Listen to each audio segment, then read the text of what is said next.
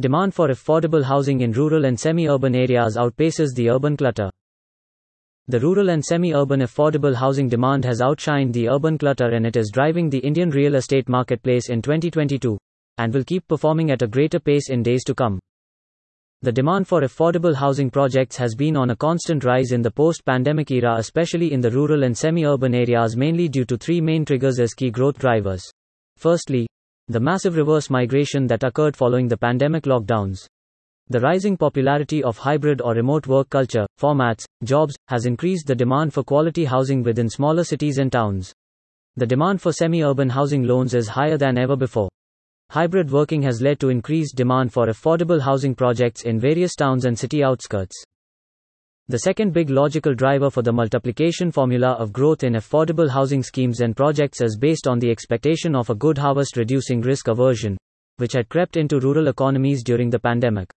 Instead, it has fueled the desire for large ticket purchases and investments, including home ownership. And lastly, the demand for low cost housing has been aided by the increased disposable income of the rural and semi urban populations. The rural economy is showing signs of recovery after four quarters of the slowdown due to the pandemic. It is now recovering faster than the urban cities, due to increased demand, strong monsoons, and lower commodity prices like edible oil. Despite the slow start of the monsoon, the rainfall has been increasing in all parts of the country. The southwest monsoon accounts for nearly 70% of India's annual rainfall and is the backbone of the country's $2.7 trillion agriculture dependent economy.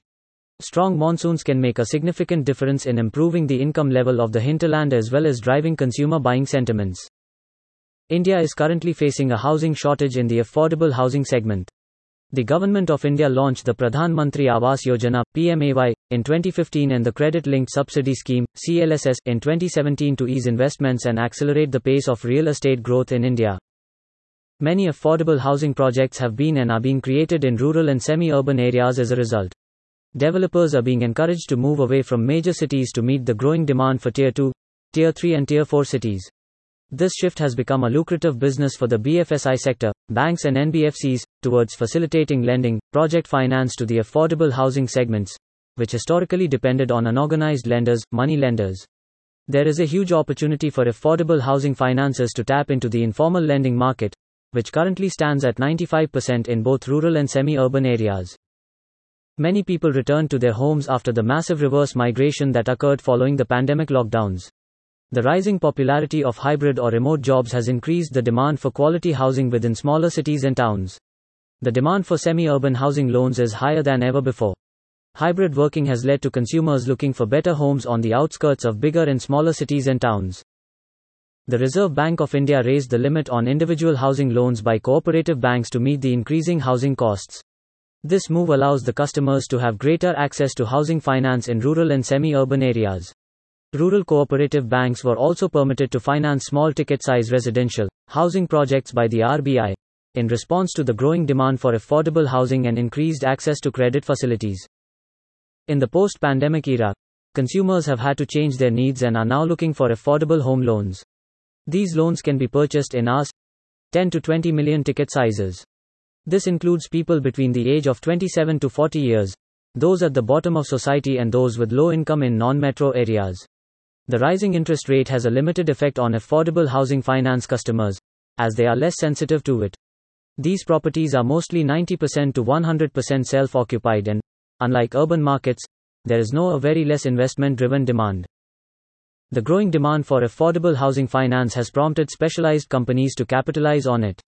They have experienced a growth rate of between 20 to 30% in free 2022-23, and they are expected to continue that trend in free 2023-24.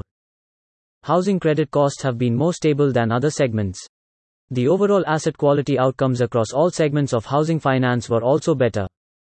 Healthy demand for affordable housing is aided by growing urbanization, nuclearization, a rising working population, higher per capita incomes, better access to credit, and increased affordability. This is especially true in Tier 2, Tier 3, and 4 cities. This sector is expected to see a rise in demand as the economy recovers and inflation decreases. The government's goal of housing for all by 2024 inches will make the sector's outlook brighter. This business news podcast ends here. Thank you for staying tuned to our podcast channel. Keep reading. Stay safe.